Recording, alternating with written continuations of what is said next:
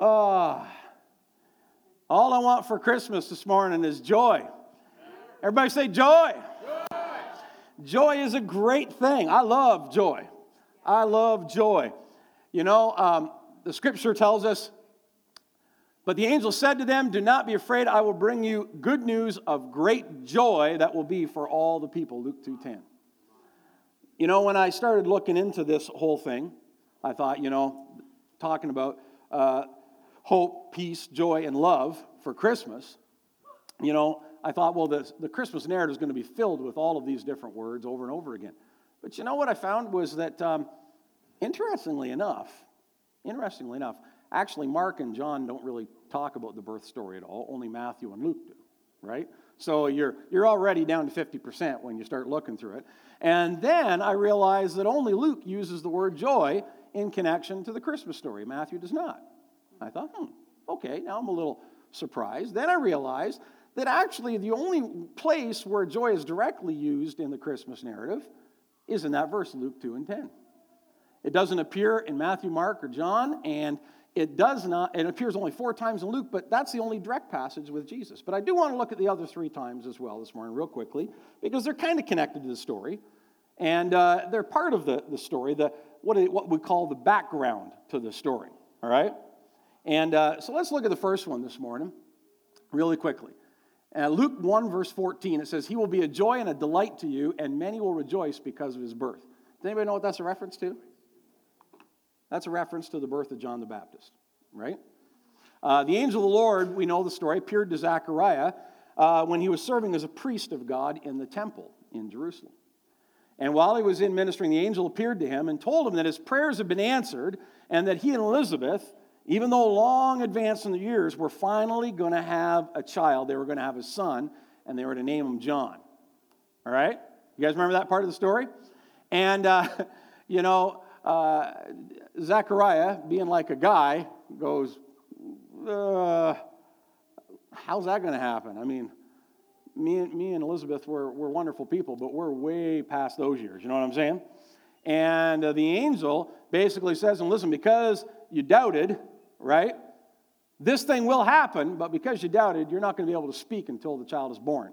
And so when he leaves the presence of the angel and he goes out uh, from serving in the temple, he's not able to speak. And he's, I don't know if he's waving his arms or whatever he's got to do, but he's not able to speak because he doubted and the angel of the Lord's word comes true.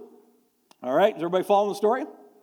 Regardless of his doubt, I'm sure, though, that Zachariah and Elizabeth, when they discovered that she was indeed pregnant, uh, rejoiced in the Lord and uh, that he was a, a joy to them. Amen? And just as the scripture promised that he would be a joy to them. Now, the Bible goes on and tells us that when Elizabeth was in her sixth month, she was visited by Mary, who just had her own uh, encounter with the angel of the Lord. And the angel visited her and had told her that she was going to conceive by the Holy Spirit and that she was going to bear a child and that he would be the Savior of the world. You guys remember, that, of course. That's the, they would say, yeah, that's the Christmas story. But when Elizabeth was in her sixth month, Mary went to visit her. They were cousins. So she decided to go and to visit uh, Elizabeth. And then we get the next occurrence of the word joy uh, in the story. And uh, what happens is Mary shows up, and as soon as she approaches Elizabeth, remember, John is in her room, he's six, he's six months along now in, in the pregnancy. And it says, As soon as the sound of Mary's greeting reached my ears, Elizabeth says, the baby inside my womb leaped for joy. So as soon as, as Mary, who's just newly conceived by the Holy Spirit, approaches Elizabeth, the Bible tells us that, that John the Baptist in her womb leaped for joy when Mary showed up carrying the Savior. That is absolutely awesome. You want a great pro life verse? There it is, right there. Amen? That the, that the baby in her womb leaped for joy over another baby in the womb of Mary. Amen? And the one in the womb of Mary was, was in like early, early first trimester. And she comes and visits, and this is what we see in the story. And if you read the rest of it, uh, then Elizabeth opens up her, her, mouth and she begins to speak, and there's some really cool things happen. And uh, it is an awesome time. All right? And uh, now, the next reference. The next reference. it says in Luke 1 57, 58, when it was time for Elizabeth to have her baby, she gave birth to a son. Her neighbors and relatives heard that the Lord had shown her great mercy, and they shared her what? Her joy. So now you got to picture it. You know, Zechariah has not been able to speak for nine months. All right? The guy has been, been mute. He's not been able to talk for six months. I mean, nine months. Not been able to talk. And so now the day of the birth comes. Do you think the people in the town knew something was up when Zechariah was not able to talk?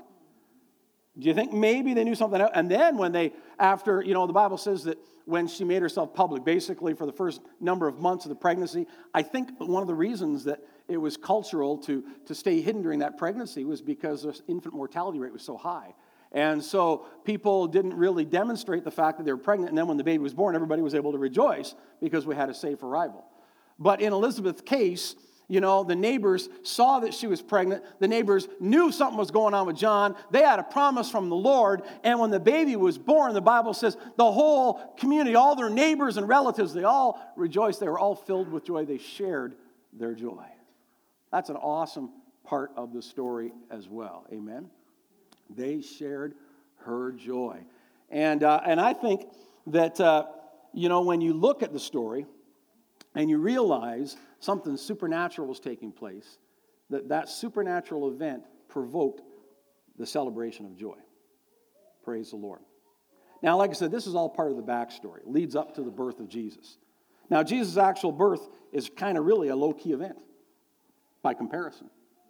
You know, Joseph uh, was able to say, Okay, Lord, be it as you say.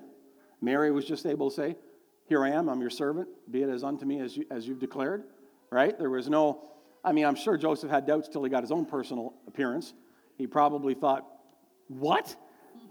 I mean, when Mary told him, and the Bible even says he had it in his mind to put her away quietly. In other words, to, to, he was considered to be essentially married. He was betrothed, they were betrothed, and he, he was going to call it all off quietly, the Bible says, until he had his own visitation, and the angel confirmed Mary's story.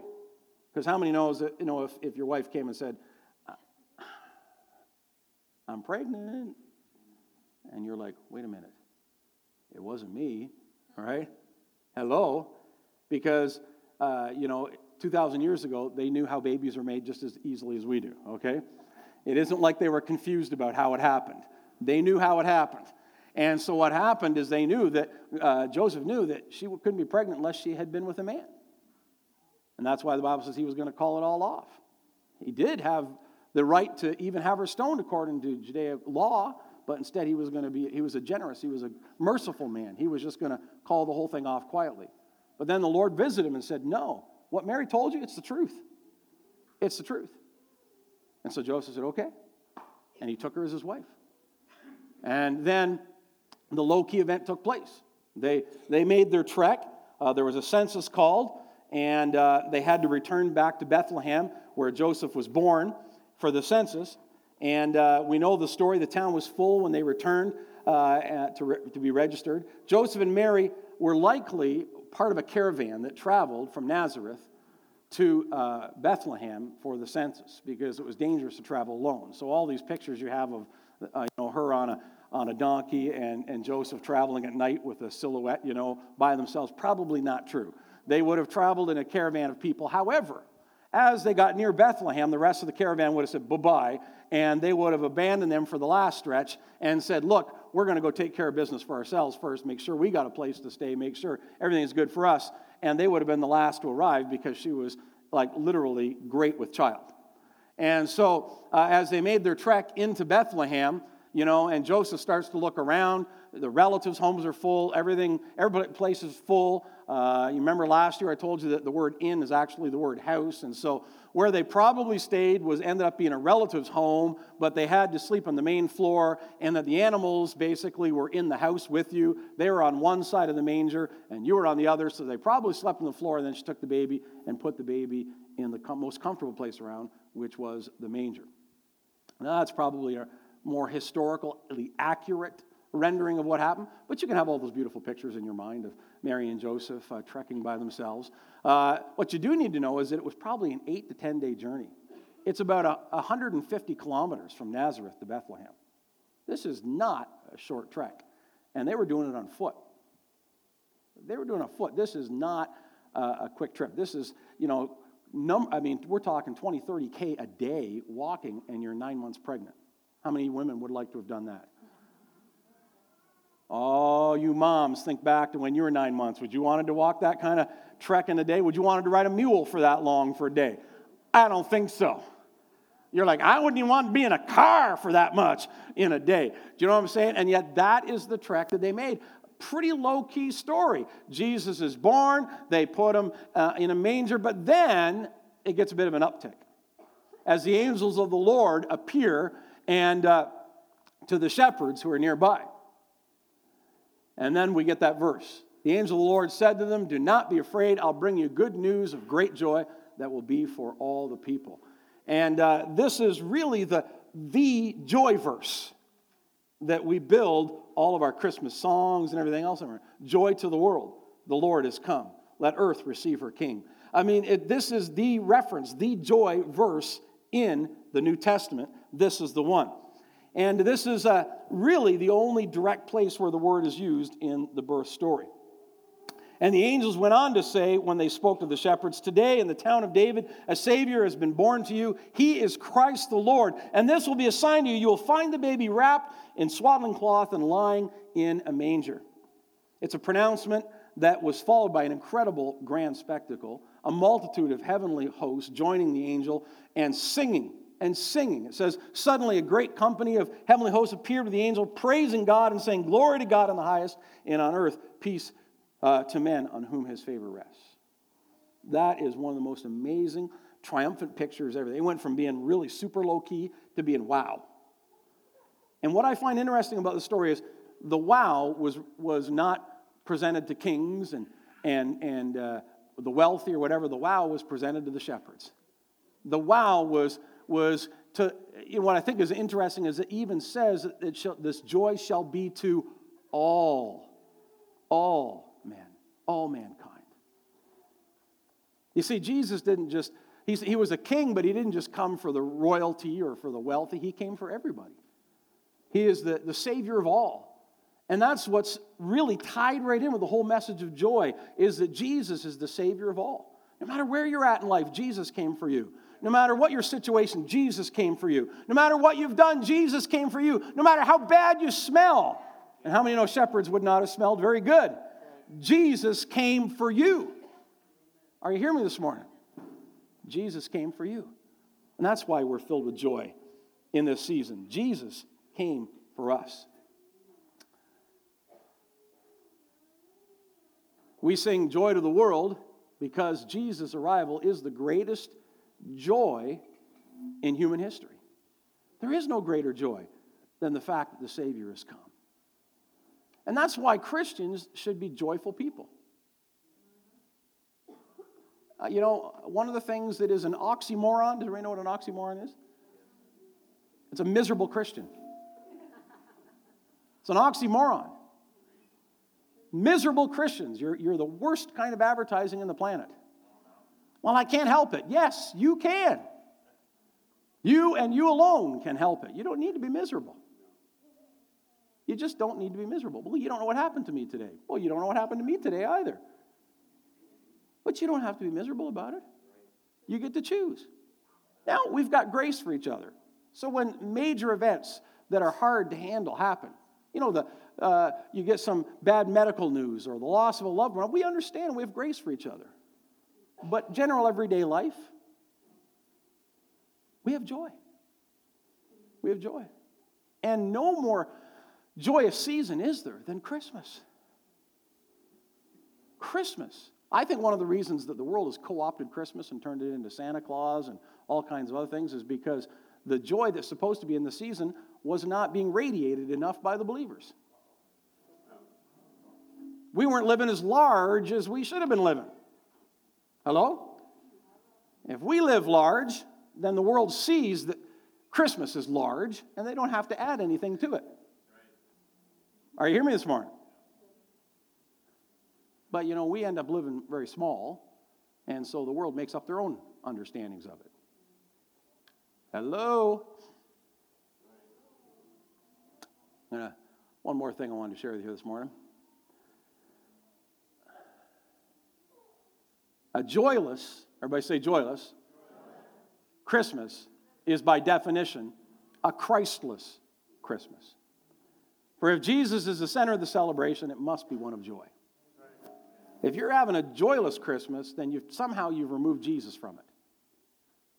You've removed Jesus from it. It's become Christless. Put him back in it, and the joy will get back in it. Are you hearing me? So if, if you're not miserable, look, uh, if you're miserable at Christmas time, ask yourself, why am I miserable? Well, it's probably because you're so busy making Christmas about things that it's not. Get yourself back on track, put your focus back on Jesus, and guess what? The joy will be able to come back into the holiday for you. Because it should not be a miserable time. Hello? Well, Pastor, you're just talking to the choir. We're also full of joy. I have not been miserable one time this, this Christmas. Baloney. I left Ryan and Derek's places out in Tyendinaga there where they're building, and they're way out on Harmony Road, uh, out uh, on the other side of Shannonville Road, and it's a bit of a drive, but I was able to make it from their place all the way, all the way to the intersection where the Swiss Chalet is, and you know, over the bridge, 15 minutes. Right? I was going Home Depot. It took me another nine minutes to get from there to the Home Depot. And, uh, and, and, and I, I started to sit to myself, can you believe this? But then I stopped and I went, I had UCB on, it helped. Uh, and I stopped and went, wait a minute. Joy to the world. The Lord has come. And I just sat and sang along with whatever was on the radio. You know, uh, I love all the Christmas music and everything else and had fun, went in, smiled, everybody, go back in the car, went back. And, uh, you know, no problem. Why? Because joy was able to interfere with my focus on the negativity. And joy is able to interfere. It's able to get in there. It's able because joy is more than a feeling, it's more than a sensation, it's a person. It's Jesus, the joy of the nations. Amen? And when we let Jesus come into any situation, even waiting in traffic in North Front, and if you haven't got your Christmas shopping done yet, grace be unto you. you are in for a treat uh, getting through there. You know, it used to be that people understood this and they tried to find creative ways to communicate this. And it seems to me that they, in the past, were pretty good at it. And they understood that it wasn't a celebration of greed and commercialism, and they even tried to war against it in all kinds of things, even from, uh, you know, from people from Charles Schulz to Dr. Seuss. They got it. If you remember the Peanuts cartoon, a uh, Peanuts Christmas, uh, Linus basically opens up the Bible and he reads the story from Luke uh, to Charlie Brown and says, then at the end, he says, That's what Christmas is all about, Charlie Brown. Right? You guys remember that? When Christmas cartoons had something to do with Christmas? And then there's even my favorite one, of course, the, the immortal, uh, The Grinch Who Stole Christmas. And I wanted to help you out with it this morning in case you've forgotten it. So I'll read the text a little small. Let me read it for you. But but we're going to do a little we're going to pick up the story after he's stolen all the kids' stuff and everything else, and he's, he's about to dump it. And it says, 3,000 feet up, up the side of Mount Crumpet, he rode with his load to the tip top to dump it. Pooh, pooh to the Whos, he was grinchiously humming. They're finding out now that no Christmas is coming. They're just waking up. I know just what they'll do. Their mouths will hang open a minute or two. Then the Who's down in Whoville will all cry, boo hoo. That is the noise, the Grinch, uh, grinned the Grinch, that I simply must hear. So he paused, and the Grinch put his hand to his ear. And he did hear a sound rising over the snow. It started out low, then it started to grow. But the sound wasn't sad. Why, the sound sounded merry. It couldn't be so, but it was merry, very. He stared down at Whoville. The Grinch popped his eyes. Then he shook what he saw was a shocking surprise. Every who down in Whoville, the tall and the small, was singing without any presents at all. He hadn't stopped Christmas from coming. It came. Somehow or other, it came just the same. And the Grinch, with his Grinch feet ice cold in the snow, stood puzzling and puzzling. How could it be so? It came without ribbons. It came without tags. It came without packages, boxes, or bags. And he puzzled three hours. It only took the Grinch three hours, I want you to notice, okay? He puzzled three hours till his puzzler was sore. Then the Grinch thought of something he hadn't before. Maybe Christmas, he thought, doesn't come from a store. Maybe Christmas, perhaps, means a little bit more. And what happened then? Well, in Whoville, they say that the Grinch's small heart grew three sizes that day. And the minute his heart didn't feel quite so tight, he whizzed with his load through the uh, bright morning light, and he brought back the toys and the food and the feast, and he, he himself, the Grinch, carved the roast beast. The end. Amen?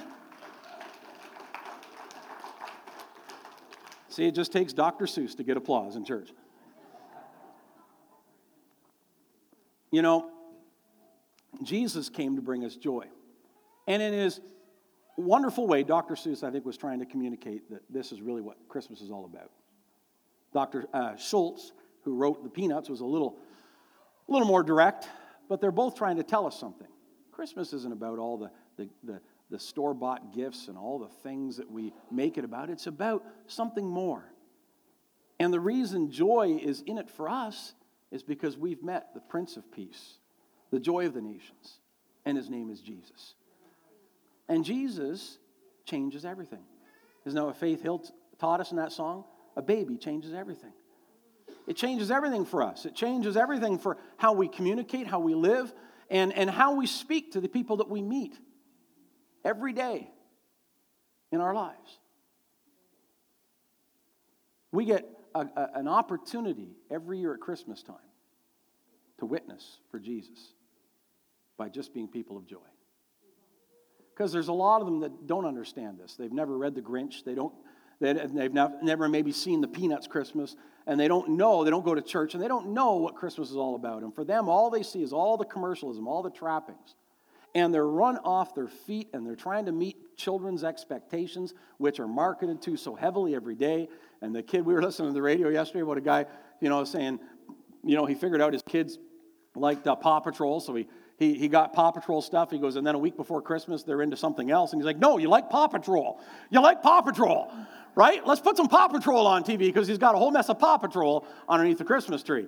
And the stress that you experience because it's all about that stuff and the world's making it about that stuff. But if we can remember that it's about Jesus and the joy that he brings, we go out in there and we help. Everywhere we go, we change the environment and we help people in the Christmas season. We help them. We help them experience the joy that is there. Jesus has come, the Bible says, that you might have joy and have it what? More abundantly. All I want for Christmas this year is that you might have joy. As the hymn writer said, joy unspeakable and full of glory that the half has never yet been told. That's my desire for you. Let me just uh, conclude with this this morning. Joy is our gift. It's the gift we've received, it's the gift we can give. It's our gift, right? How many realize it's a gift? You don't have to work for it, you don't have to earn it, you don't have to jump through hoops for it. Jesus says, Freely I give unto you, now freely give, right? So you've received freely, now give it away freely. Does everybody follow me so far? Joy is our gift. Joy is also your right. You have the right to be joyful. Why? Because Jesus paid for that right with his blood. You have the right to be joyful. You can take a hold of it. You have the right, you have the full authority to be filled with joy. You do not have to be miserable. You have a right to be joyful. And you can say, No, Satan, I have the right to be joyful. And I will be joyful. Put that in your sock and smoke it, Satan, because I have the right to be joyful. Are you hearing me this morning? So it's a gift from God. It's also your God given right to be joyful. But here's one more thing I want you to ponder this morning. It is also, it is also, I think I just wrecked my finger when I banged it on the table. It is also your responsibility. Joy is our responsibility. It's a gift, it's a right, it's yours by right but it's also now a responsibility. It's a responsibility. Jesus, if he would say anything to us this morning, was it would be, Look what I've given you. I've given you a gift. I've given you an incredible right and access to something. Now responsibly take it and give it away. But, but, but you know, my coworkers, don't worry about it. Not important. Well, yes, it is important. They got bigger bonuses than me. Oh, well. Praise the Lord. Are you hearing me? Is life not more than bonuses and gifts and wrapping and tags? Right? But the person cut me off in traffic more than will the closer you get to Christmas. In one day, I had two people clip my car. Actually, one was the night before, and the one was the next day. Yeah. Got nice permanent paint streaks I right down the side of my car. Merry Christmas. As I said last week, just a car. Right? That's why I don't own a 2016 for 17 Ferrari. it might get a little bit more hold of my heart than my escape has, and someone would scratch it, and I might feel a little bit more offended by that. But when I came out and it was scratched, I go, man, right? Why? Because it's just a car. Doesn't have a big hold in my heart. Hello? It's your responsibility to be joyful.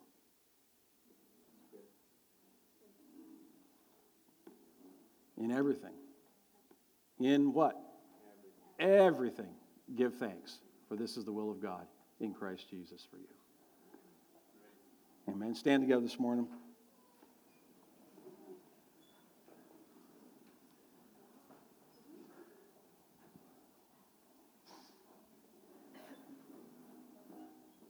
It's, it's sometimes hard for us to realize that we get to choose. We get to choose our, our mood. We do. It's one of the great choices that we get, we've been given as free will beings. We have the right to choose our attitude. Every single day, you have the right to choose. Every moment of every day, you have the right to choose. And I want to encourage you this morning. You've been given a gift, it's called joy. You've been given a biblical right in joy. Now, make it your responsibility to choose that joy every single day.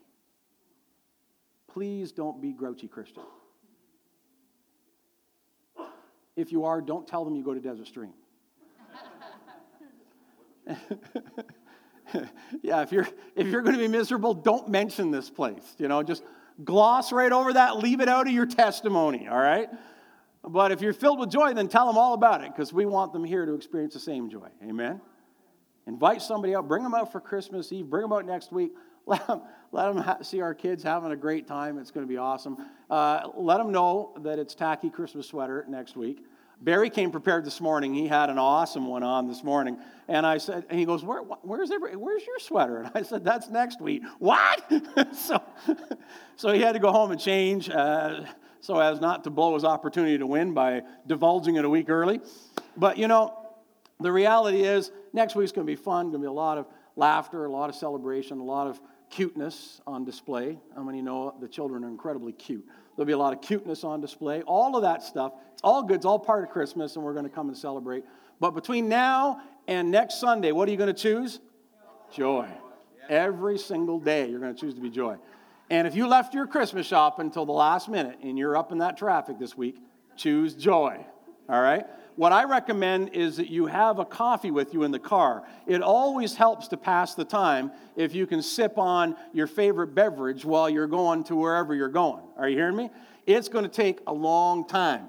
The closer you leave it, the more time it takes. Unless you do it at about 5 o'clock on Christmas Eve. The traffic's mostly gone then. So if you want to wait until then, that works too. But that's basically what you're facing. Let's pray this morning. Father, we thank you for this amazing morning we thank you that the joy of the Lord is our strength. We thank you that, Lord, you are the joy of nations and you've come and you've, uh, Father, been part of our lives right from the day that God, you, you came in that manger. And Father, we thank you that, that we have the incredible gift of Jesus this Christmas. And Father, that we are able to live out the joy of Christmas every day. And Father, we thank you that, Lord, we have a responsibility to carry that and we do it with joy. In Jesus' name, amen. Amen. Have an amazing week.